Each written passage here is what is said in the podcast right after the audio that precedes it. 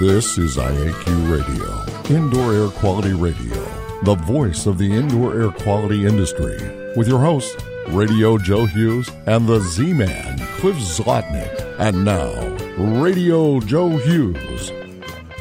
Good day and welcome to IAQ Radio Plus. This week is episode 619, and we're going back to the Moisture Mob series. We've got Roland Vieira calling in from the West Coast. We've got Pete Consigli and Bob Blockinger at the AEML Labs in Florida. So, looking forward to a great show. We're going to talk about moisture related issues affecting wood and concrete substrates and flooring. Before we get started, let's thank our sponsors. They are the reason we're still able to do the show. Our marquee sponsor is Instascope at instascope.co. Our association sponsors are the American Industrial Hygiene Association at AIHA.org, the American Conference of Governmental Industrial Hygienists at ACGIH.org, the Cleaning Industry Research Institute at CIRIScience.org, the Indoor Air Quality Association at IAQA.org, the Restoration Industry Association at restorationindustry.org, the Institute for Inspection, Cleaning, and Restoration Certification at IICRC.org, and Healthy Buildings America 2021 at HB2021-America.org. Industry sponsors are AEML Laboratories at AEMLINC.com, Particles Plus at particlesplus.com, Gray Wolf Sensing Solutions at graywolfsensing.com, TSI Inc. at TSI.com, and Healthy Indoors Magazine at healthyindoors.com. And now you can win a cool prize. It's time for the IAQ Radio Trivia question. Be the first to correctly answer. Simply email your answer to C. Zlotnick at cs.com. Or if listening live, just text your answer from your computer. And now, here's the Z Man. Hello, everyone. Congratulations go out to Victor Cafaro, Richmond, Virginia, who was first to identify the term aerobiology, which was coined by F.C. Meier in the 1930s, describing a project involving a study of life in the air. The IEQ radio trivia question for today, Friday, March 12th, 2021, has been sponsored by TSI Inc., an industry leader in precision instrumentation for monitoring indoor air. Learn how to expand your IAQ investigations at tsi.com. Here is today's trivia question. In the movie Godfather 1, name the man who stabs Don Corleone's enforcer's hand onto the bar. Back to you, Joe. Thank you, Cliff. All right, let's turn it over to the restoration watchdog down at the AML Labs to introduce today's guests. Thank you, Joe. Well, uh, good morning, good afternoon, wherever, you're calling in from. I uh, uh, this is a really special show. I appreciate everybody calling in live. It happened to be over in, uh, in the Fort Lauderdale area. I live on the other side of the state. And uh, Ron from AML, who sponsors the blog and supporter of the show, is kind enough to let us use the conference room. And Bob Blotchinger lives in the area, one of the guests. And of course, Mr. Roland calling in from San Jose on the left coast. Uh, I think you guys are in for a real treat today with uh, these case studies that they have and a variety of projects. Uh, very nice presentations. Also have uh, Ron's in the room and uh, Mr. Dave Mason. Uh, he's done a couple of IAQ shows is here. So we got a little mini live audience. And I want to thank the two ladies that work with Ron who help with all the logistics and getting everything set up, Samantha and Mimi. I've actually called them Ron. I said they're like the geek squad at Best Buy. They come in, they take over, and they get you all set up. And man, it's just fabulous. So uh, Ron's a very lucky guy. Anyway, with that, um, I'll, uh, I'll see you all for the roundup. I'll be back on for that. And uh, Mr. Joe, I'm going to turn it over to you, Cliff, and of course, uh, Mr. John Faith, who can make sure everything works smoothly behind the curtain on the IEQ. All right, let's start with Roland Vieira. Welcome back to the show, Roland. Thank you, sir. Glad to be here. Great to have you. Um, what do you mean by forensics, Roland? You okay, that... by forensics, I mean kind of applying a scientific method to the study of whatever. In this case, my specialty is floor covering failures, floor covering performance. So that's what I do. Um, forensics is, is a term that means a scientific study. Um, and uh, when I was searching around for a name for my company, uh, Flooring Forensics seemed to have a nice alliteration to it, and I kind of liked it. And uh, I uh, kind of shared it with a test group, which at that time was was my mom and my wife, and uh, they both liked it. So that's what I went with was Flooring Forensics. And essentially, the idea behind it is we apply the scientific method or you know something close to a scientific method when we're evaluating the types of problems that I'm called upon to evaluate. What that means is we means we recognize the problem, we observe the problem and the effects of the problem. We develop a hypothesis as to what is causing or contributing to the problem, and then we set about to prove it.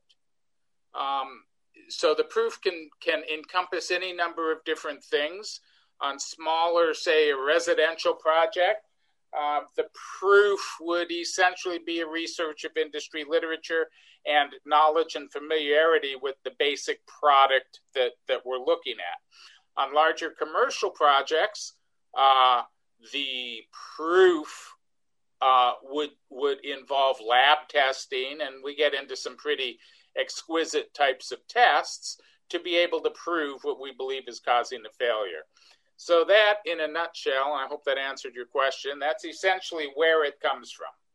Okay, I, I like that. That's a great explanation. Let's let's go over to Bob, and why don't we, John, go ahead and start the first case study. I want to get right into this and and start to discuss some case studies, and we'll go back and forth. Let's let Bob do one, and then we'll go back to Roland. How's that sound, Bob? Good. Got you back. Good to have you back, sir, by the way. Thank you. All right, John, can you put up the first case study? Here we go. All right, so the Bavarian, Bavarian Bob Blockinger and Company, uh, Boca Raton, Florida. Let's go to the next one, John. Tell us what, oh, Moisture Mob East Coast Enforcer. That's a good one. Next one. Hospital job site. So this is a hospital job site, case study one. Bob, you want to give us a little background on it? Uh, this is currently an ongoing problem. The floor covering is six months service. Uh, these bubbles, which is the close up of the picture, the bubbles appeared about uh, oh maybe six weeks ago, and I was hired by the flooring contractor to find out the causation of the bubbles. It's a rubber floor on concrete on grade. Next slide. This is a destructive test of uh, three we did that particular day. And uh, as you can see, the, the green S is left over from the raw construction. But on the peeled backing of the vinyl, I mean, of the uh, rubber floor, there's a wet spot. Now, what we're looking at is a layer of self leveling, a layer of floor patch, a layer of a primer, and then the rubber floor, which is a peel and stick type of system. It's four feet wide, and uh, at the you'll see in the line to the left top is a heat weld seam. That's a close up of the previous picture. There I'm taking the moisture meter. Um, now, being at self leveling, the 5.5% moisture content is somewhat skewed because of the properties of self-leveling cement that that uh, dries within itself. It doesn't evaporate dry. But the main concern I had was the temp. If you look at the um, the bottom row, the temperature of the slab is close to 69 degrees, and I think the next picture will show the relative humidity sits at 72 percent. One of them. Um, and the grains per pound is high as well. That's the last figure on the right. And the dew point sits at 69. So those are my concerns. In next slide. That's just a close up of the previous photograph, and it shows the white Um, I'm not sure what the white is. It's really uh, it's not part of the self leveling, so it could be the primer that was used. I'm not certain of what that white is. But as you can see, the rest of it is troweled on floor patch. Now, all these, there's another bubble in another area. This one we also took apart to see what's going on.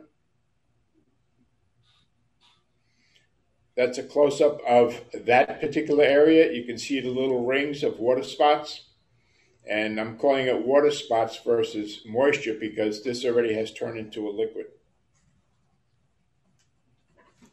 That's a close up of the rubber backing where it's actually wet. And there you see the uh, one of the issues I had, even though it reads 6.9% moisture content, I'm reading through the uh, self leveling, but your relative humidity at the surface is 70 your temperature at 69, your dew point is 59, and your grains per pound is 75. To me, uh, those last three are elevated. And there is the floor patch that's cracking on the back of the rubber uh, rubber flooring. There's a close up of floor patch that came up and it's attached to the back of the rubber floor. There's another piece we picked up, and you can see the wet spots and the discoloration. Now, before we go to this one, let, us go back to that uh, previous slide. The products used here, the self-leveling is 100% resistant to moisture content and RH. The floor patch is 100% resistant to high elevated uh, RH, and the primer used for the peel and stick rubber floor is also 100% resistant to moisture.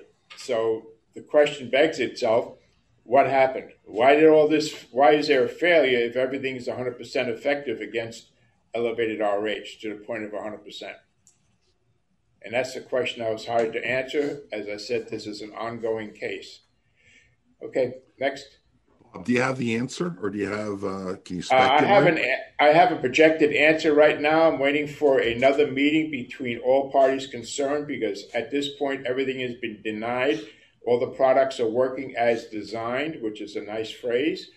Um, I'm going to the point that this is a two-point causation not necessarily from the moisture content from the concrete coming up, but a dew point. Okay, so here's the situation. I guess at that particular point, then who's responsible for it? Everything's okay, but you know we have floor with bubbles. So you know who would be responsible? Can you opine right. on that?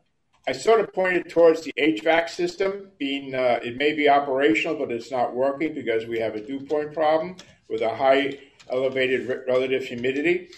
And uh, when I when I have these sort of cases going on, I always tell the people involved, everybody comes to the table on this. Really, no one is uh, uh, no one is singularly responsible, and at, at many times this points to a workmanship issue. And the insurance companies in your insurance, liability insurance, does not cover workmanship. Did However, you take surface temperature? I'm sorry? Did you take surface temperature? Yes, it was uh, 69. Oh. Okay, how would the HVAC system affect a floor, uh, affect the subfloor underneath a floor that is impervious to moisture? It's not taking out the moisture in the air in the room. Now, being this is a hospital, uh, they want to keep the temperature and and other ambient conditions low to you know stop the spread of uh, any particles, diseases, whatnot. So having a high relative humidity is really it's not conducive to the environment. And at the okay. the uh, floor covering, typically from our side of the fence, we want it to be between 45 and 55 percent. In this case, it's sitting at 71. Okay. problem. Uh, okay, I'm going to ask you a couple questions. If you could give me really short answers. Yes. Okay. Um, these are from uh, these have been texted in. So you said the indoor humidity in the area was what? Seventy-one percent. Seventy-one percent. Okay, took care of that one. Um, would it be a dew point temperature issue at the time of installation? Is that Yes, what's I- affecting it now? Uh, I couldn't answer that positively. I wasn't there, and the no one recorded anything at the job site at the time. Okay. Uh, what was the T stat setting? The what? T stat, I guess thermostat setting. Do you, do you know? No, I do not. Okay. And final question What was the indoor dew point and surface temperature, if you know that? Well, the indoor dew point was on my um, Gotcha. It was on the meter. going okay. on the meter. okay. I think it was uh, 59. 59. Yeah. Okay. Good enough. Okay. Do you want to move to the next one? Sure. Okay.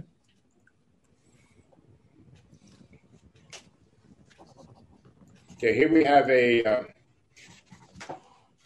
relative humidity of uh, the ambient conditions 49%, 76 degrees temperature, uh, the uh, grains per pound at 62, and the dew point at 55.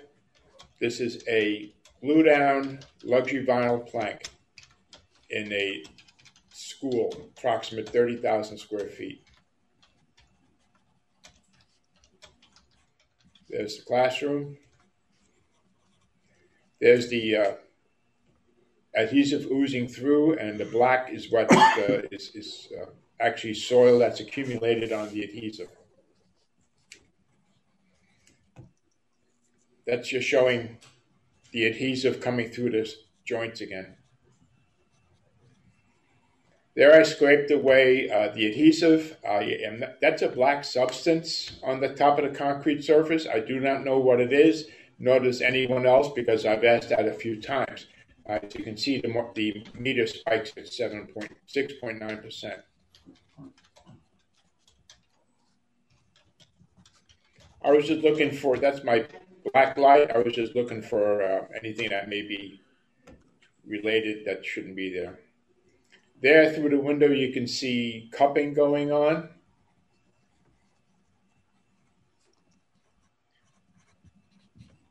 Okay. That was uh, that was two. Uh, I'm sorry. Is this is this a different study, or is this the, that, that next slide said? This is number three. I'm confused. Okay, no, no. I just wanted you to do two. So, um, don't have any text questions on that one. Can you opine what you think it is, Do you, or have you determined what it is, Bob? It's definitely moisture coming through because the um, in some of the areas I found the adhesive to be mush, and um, although the flooring contractor said he took moisture testing, I don't have any records that he sent me. Um, this case is approximately nine months old, and the HVAC system apparently was working at the time. However, to me, when you have adhesive that turns into mush and is oozing through, it's a moisture content problem. Somebody didn't do something correctly, such as pre- prepare the floor, the substrate before they put the vinyl down. Uh, We've got a comment from uh, a listener uh, asking, was there a water loss in that area? Uh, he had a similar thing occur uh, following a water loss. So any anything like that? No water loss. Could this could this occur if you know the floor was heavily cleaned? You know, if they were using too much moisture, you know, cleaning the floor and mopping it and maintaining it, could If that this- cause it? This can be a maintenance issue related to using a, a, a heavy water laden mop versus a very damp mop. Okay. Um, it's entirely possible. However, uh, the school is uh, quiet on how they maintain the floors. Gotcha. Uh, and I guess final question on that. I guess um, how old was the school? This one was basically brand new. Okay, new school. Okay, all right. Most most adhesive manufacturers require that the subfloor be clean. That, that subfloor was not clean, and you don't even know what it is that that black material is. No, nobody could tell me what it was. So that's that's a big big mistake right there. Okay, all right. So let's switch over. Uh, Hey guys, make a comment real quick. This is William. Hey, William. So what you're looking at the plank, if you can go back to that real quick, uh, that one. So what you're seeing is all of that ick coming up around the plank. So what can happen? I sent it sent it back in a chat, but what you'll see is if water, if you have a high emission rate like this, um, water is going to evaporate through the planks. Um, it'll draw, be drawn up into the air. So as it's being carried through, it can take the solids from the res- residual adhesive below. Mm-hmm. It'll carry that up through the planks as the water. is. So when the water evaporates, the solids are left behind. Mm-hmm. So you got about a 90% shot there that even though this is dark, um, it's just adhesive residue and it turns dark just because of dirt but it'll it'll build up, build up, build up, build up as you have that process going on. So most likely that's what you got there. Okay. Thank you. Okay, um, let's switch over to let's go to the West Coast and let's give control uh, of the studies to John, and then um, let's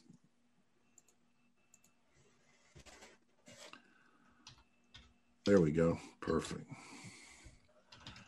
Okay.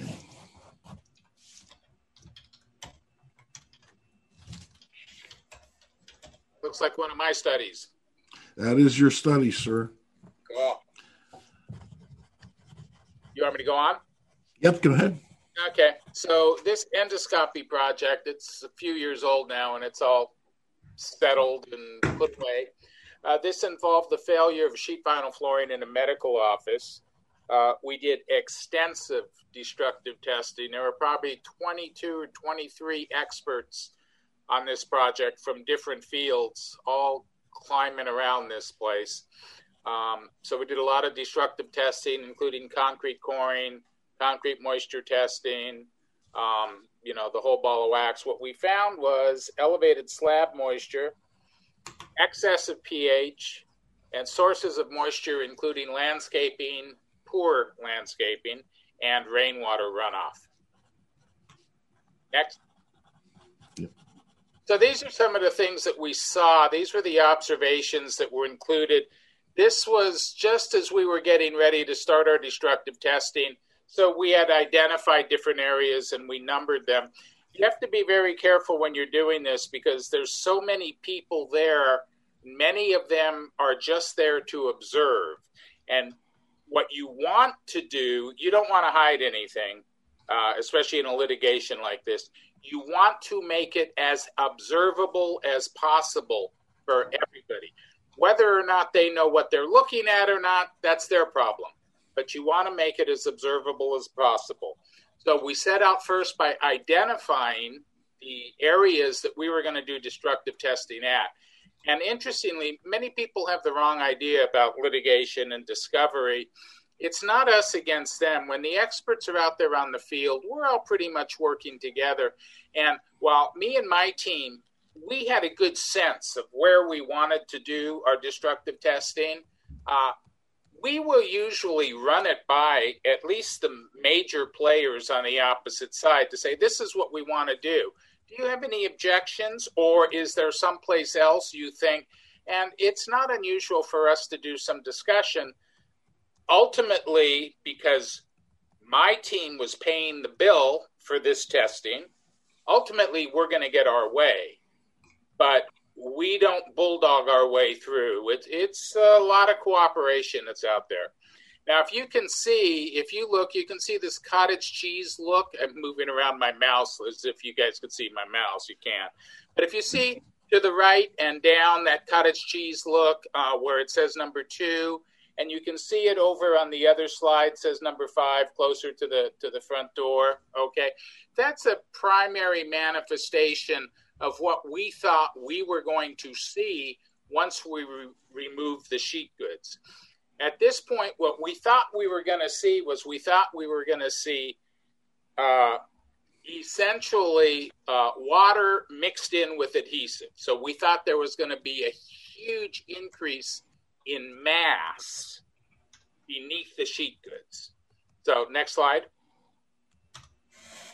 Oh, holy moly. So, this is what we observed as we started to cut away the sheet goods to um, to remove the sheet goods in anticipation of our testing.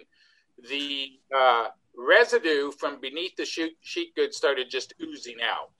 You can see it there on the left and the right. What that is, is that's water mixed with adhesive residue. Next.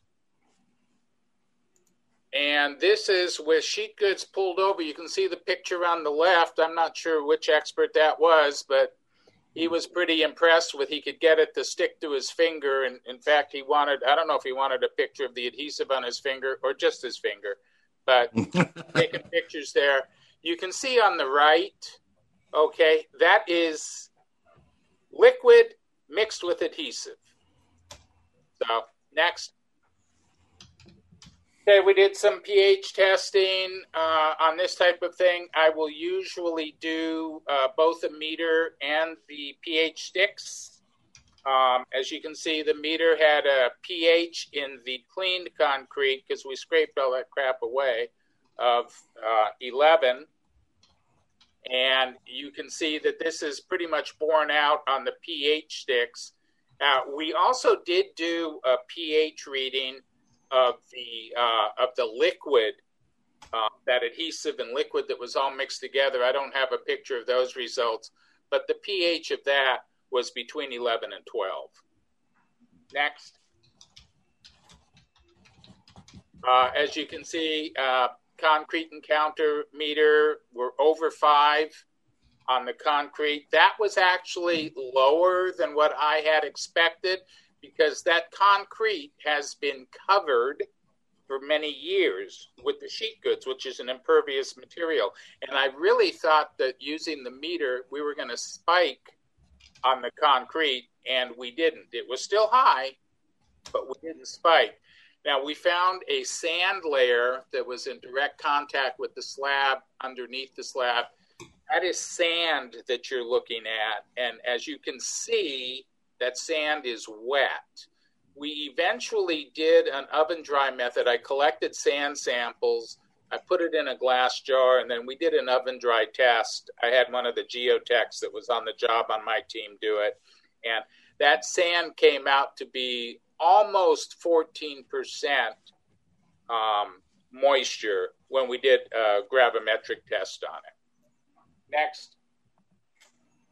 Okay, so that's the end of that project. The bottom line was on that project, we had uh, elevated moisture. Um, it caused the failure of the adhesive that was beneath the sheet goods.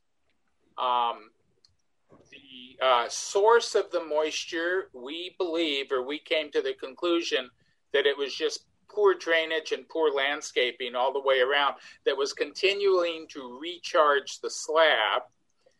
Typically, um, American Concrete Institute um, specifies that your concrete moisture barrier should be in direct contact with the slab. That wasn't done here, so the uh, sand blotter layer directly beneath the concrete was the perfect vehicle for moisture to travel and to contaminate the entire slab. Uh, luckily, we finally got it squared away, took care of all the problems. Um, the endoscopy center was actually the reason why they finally decided to, to pursue this is because they were at risk of losing their license because of the condition of the floor. And uh, it's all been taken care of. They took care of the problem, and they're happily doing whatever endoscopy people do. Okay, uh, we've got a couple of questions uh, from listeners. Um, do you know the age of the concrete by any chance uh, in the endoscopy project? Yeah, on that endoscopy, by the time we got there, that slab was about six years old. Okay. Fairly young slab. Okay. All right. With no further questions, what we're going to do is we're going to go ahead and take our halftime break, and and when we come back, uh, we'll cue up your next uh, project. Sounds like a plan. All right. Thank you. Our marquee sponsor, Instascope. More jobs done faster with the future of IAQ assessment technology. Unlimited samples, instant results, and cloud based data at instascope.co. Our association sponsors are AIHA, Healthy Workplaces, A Healthier World at AIHA.org. ACGIH, advancing careers of professionals in environmental health, industrial hygiene, and safety, interested in defining their science at acgih.org. The Cleaning Industry Research Institute. See more deeply through science and research at CIRIScience.org. The Indoor Air Quality Association promoting the exchange of indoor environmental quality information through education and research at iaqa.org. The Restoration Industry Association, the granddaddy of the restoration industry, network with leaders at restorationindustry.org. The IICRC, a nonprofit standards development and certifying body for the cleaning and restoration industry at iicrc.org. And Healthy Buildings America 2021 in Honolulu, Hawaii, November 9 through 11 at hb2021-america.org. IAQ Radio industry sponsors are AEML Laboratories, free shipping, great pricing, same day results with no rush fee at AEMLINC.com. Particles Plus, feature rich particle counters and air quality instrumentation. Count on us at particlesplus.com. Gray Wolf Sensing Solutions, over 20 years manufacturing accurate, reliable IAQ instrumentation for portable, short term, and continuous monitoring at graywolfsensing.com. TSI Inc., an industry leader in precision instrumentation for monitoring indoor air. Learn how to expand your IAQ investigations at tsi.com. And Healthy Indoors Magazine, a free online magazine for industry professionals and consumers at healthyindoors.com. Okay, um, I just want to go over uh, the chat a little bit. We had some questions, some chat questions, which you answered, and I'll just pose you the question, and you've already answered these, but I wanted to get this uh, onto the recording uh, if we could. I guess one of the questions is Wouldn't a vapor barrier uh, be required in, in, this situation? Yeah, a vapor barrier is required, and a vapor barrier was there. It's just not shown in the photos. The vapor barrier was placed beneath the sand layer. Okay, gotcha. All right. Um, let's see. How was the problem corrected? So um, it was an expensive correction. What we did, or actually, what we agreed to pay for, um, is um, all of the exterior landscaping and irrigation problems were corrected um, through the addition of, of, drainage, drain channels, and uh, irrigation moisture control systems. And interior, the, all the existing floor was removed. Um, the slab was prepared via shot blasting. A two part epoxy coating was applied to the top of the concrete. And then the finished floor system was rebuilt on top of that. Okay. One final question getting back to the moisture barrier again. Uh, is it unusual to put uh, a moisture barrier uh, and then put sand on top of it? Is that unusual? It is not unusual, and in fact, in California, that's the way it's been done for years and years. Okay. It's not correct. It's not the right way to do. Um, and the ACI says don't do that. And the ACI has said that I think since 2002, 2003, something like that. It's like do not do that. But a lot of architects um, don't like to specify the vapor barrier going directly underneath the slab because they believe it leads to other problems such as as uh, curling and stuff like that. Um, okay. So. All right. Perfect. Um, let's do your next study. Okay. There. Library. This, yeah, this was a uh, a library. Um, this was not a California project. Uh, but this was a project I enjoyed immensely. Um, I don't know why. You just have some of those projects that are just fun. Mm-hmm. So the uh, this was a carpet tile installation, and the complaint was odor. Um, carpet tile, vinyl backing. Uh, we did our discovery, which was our moisture testing and blah, blah, blah, blah, blah. And uh, we found that slab moisture was within acceptable ranges, kind of. Uh, but we found pH was far in excess of manufacturer. um, ultimately, we identified the cause as excessive alkalinity, which was being activated by uh, moisture vapor movement. It was minor movement, but it was movement to the slab surface. Caused the hydrolysis of the carpet backing or the adhesive. Um, and when that happens, you'll end up with the release of different alcohols. Those alcohols cause a funky odor, and it was that odor that everybody was complaining about. Um, so, um, go ahead, next slide. So, this was interesting. Um, we were, uh, the first thing we discovered, and we discovered this accidentally because we had a hard time of, of having uh, the, the site plans available to us whenever you're working with a government entity, things don't always come very quick.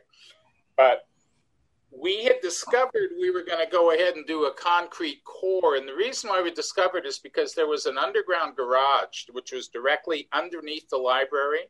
So, in other words, we're in a room that has a whole bunch of books, and there's parking directly underneath us.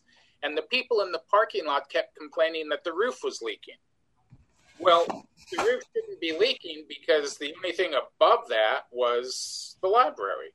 So we essentially did a couple concrete cores and we discovered this foam layer that was in between two concrete slabs the slab that made the floor and the slab that made the roof to the parking garage. And it's not shown here. Uh, you can see the foam itself is pretty wet. And what we ultimately discovered was this void where the foam was was just a space that was in some areas filled with water. Next slide. So, um, as you can see, again, surface pH, um, and you can see it's elevated. The meter shows a little over 11. Uh, the paper shows a little over 11. Uh, that was far in excess of where the manufacturer needed it to be. Now, the manufacturer, at this case, had specified, I think, a maximum pH of 10. Um, so this would be, if we're at, uh, let's say 11 and a half, and they want 10, we're 10 and a half times because pH is a logarithmic scale. We're 10 and a half times over what the manufacturer wanted. The next slide. Okay, so obviously I couldn't show you a picture of the odor on that that last project. You just it's kind of like trying to take a picture of noise. You can't do that either. Um, okay. But that was essentially that was was that project. Okay, uh, let's see if we have any chat questions to that. And let me see.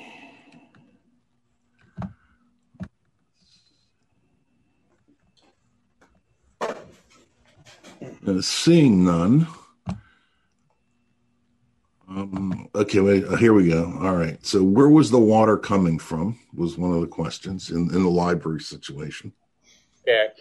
So, um, the water was coming from a faulty roof drain, and they had these drains from the roof that were going down within the exterior walls and then draining out to the exterior of the building.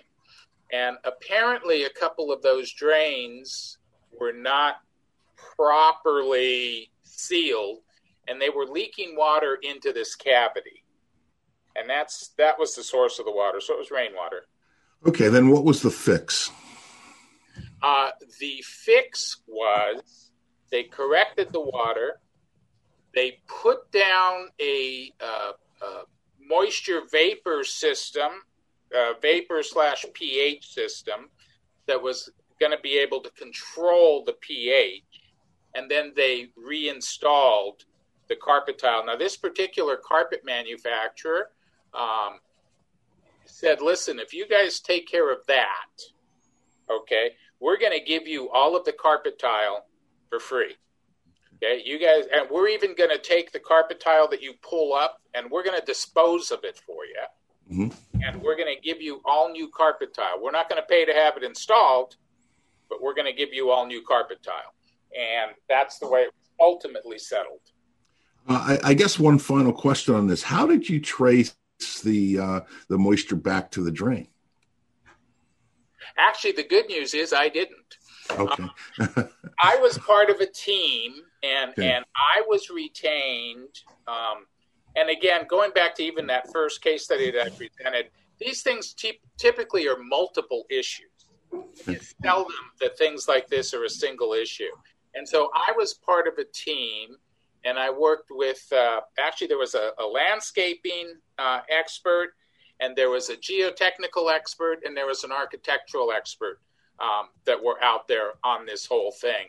And so while I was working on the inside of the building, some of the others were working down in the parking garage trying to figure out what the heck's going on. Okay. All right. I think what I want to do at this point is I want to go back to Bob. And Bob, one of the things that uh, we wanted to do in the first half of the show was to ask you to comment on your um, what what you feel forensics is. You know, your definition of that term or how how you look at it. Forensics is the backside view looking into a problem that has, a, a, in fact, it's a negative problem. Uh, research, deductive reasoning, anything you need to do to find out the causation of the person's issue or the flooring issue. In uh, within my scope, uh, I'm asked to go find out why this is happening to my floor. and as in forensics accounting, you look back on everything that's possible. You observe, you collect information, you do destructive testing with permission, you use your meters, your lasers, your levels, whatever it takes. You interview the uh, people involved, such as the dealer, the specifier, the architect, the designer, the homeowner, the general contractor, the flooring contractor, and you could. And after you interviewed everyone, of course, separately, you come up with a conclusion based on what you found to be the uh, problem. And to me, that's forensics. Anything that you go back to find out why and how come.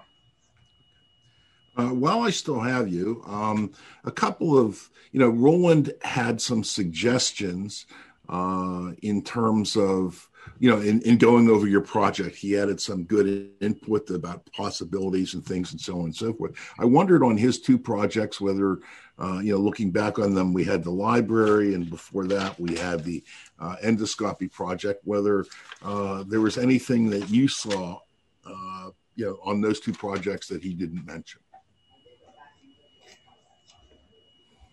No, on the first one, uh, I had interest into why there's sand on top of uh, the polypropylene, which here in Florida is a is a big deal if you don't put down polypropylene first, because right. all we got is sand anyways.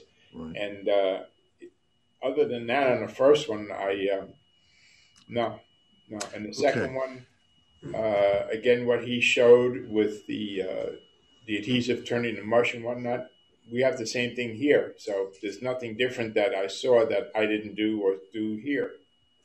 Okay. A couple other text questions. Um, this was Bob's case.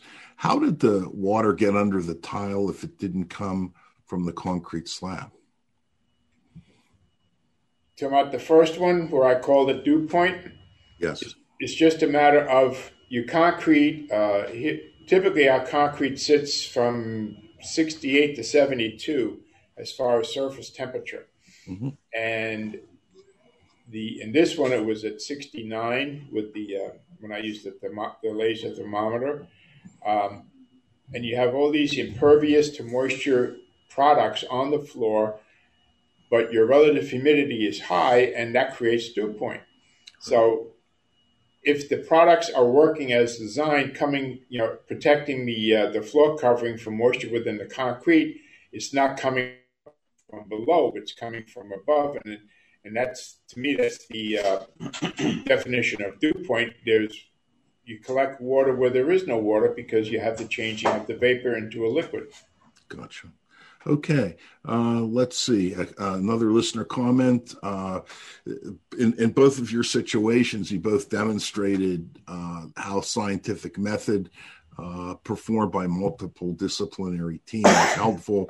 Uh, were there any health issues? Did you bring any industrial hygienists, or were they involved in any of these projects?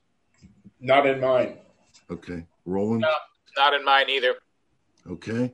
Um, two other comments, and then we're going to go to the roundup. Uh, one question was: Was the uh, I guess this was the concrete abnormally heated? I guess in any of these situations, I'm not sure which one he specifically uh, is commenting on. Well, for mine, it was a hospital on grade, approximately 40 years old plus.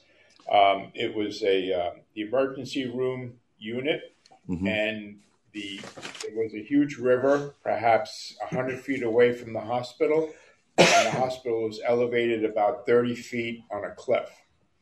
So as far as being heated, no, there's no heated. We don't have heated floors in Florida. Okay. One other just general comment by a listener was that uh, foam can typically be applied on ceilings and underground parking to help insulated, uh, insulating the subfloor above. John, let's do our roundup. Keep moving, moving, moving. Oh, they're disapproving. Keep them doggies moving. Right. Okay, Pete, I will defer to you first. Yeah, listen, I I love I love hearing that music. Uh, yeah, so that that that was um, that was Sollozzo, the Turk. He was the one. But put, but, some, but somebody beat you to fishes. it. That's right. The trivia question. Lapierre jumped right in. He was all over that one. That's right. You know, I think we gotta we're gonna have to ban Lapierre and Don Weeks from these trivia things because it's like they they, they seem to be the guys rotating back and forth. They I think some other guys like an opportunity. Um, so listen, I, I, have a couple of comments, but the one thing I guess, and maybe some of the viewers don't know this, but I, I think uh, the whole IAQ radio team and our with our two enforcers, we bit off more than we can chew because um, how many case studies did we actually do? We did uh, each of the guys did, did two. two each. Right. Right. So we had a lot of time and weren't quite sure, but we have six case studies. Each guy did that we were going to do two, two, two, two, two. But of course, with such a you know high level live audience, very sophisticated with all the questions. It was very interactive. We didn't get to them. So what I'm going to throw out to the team is I'm going to basically say, you know, maybe we need to do an enforcer part two and uh, do these case studies. I mean, both Roland and Bob put a lot of time into these studies, and there's there's a whole bunch more. Even I don't want to say better than these; they're just different mm-hmm. on all kinds of commercial projects, East Coast, West Coast would seem to me that you know our audience is very interested in this type of stuff and it's good. So for whatever that's worth, I'll leave that to you there, Mr. Radio Joe, because you kind of handle all that stuff. Okay. And that allows me to segue into a couple of comments that I wanted to make. And uh, one of them is, and I don't know whether the loyal group of listeners who call in all the time, um, I, I, think that if you guys uh, have been noticing lately, we send two, the, two emails out a week. And one of the things that we started to integrate in there now is a little thing called coming soon or coming attractions. So what happens is as we start to book some of these shows out to get them on the calendar, and you know the guests they don't always have availability on the Friday at noon. You know we're starting to list the dates ahead of time. So when we know the interesting shows, those of you guys that want to call in live, particularly as we move more to doing these case study models, um, you'll have an opportunity to say, oh, you know what? That's three weeks away. I'm going to put this down and reserve that hour or so on that day where you can actually call in. So, having said that, we, we have a couple of three interesting shows that are going to be coming up. One of them is going to be on May 7th, and I'm one of our sponsors is CIRI, as many of you know. John Down did a wonderful job with them, and they, their journal just came out. You go to the CIRI website, but uh, Dr. Bad Moon Rising, Ralph Moon, he's been on the show a few times. He they just published his paper on the use of ATP in the restoration industry. and it was written specifically to restorers. It's kind of the, the use and the misuse. And there's some very interesting stuff. And quite frankly, a lot of you guys that are on this call, particularly the CIH guys, you will be very interested in this. One of the things that I asked John, we've actually booked Ralph on the 7th. That was the first available date he had.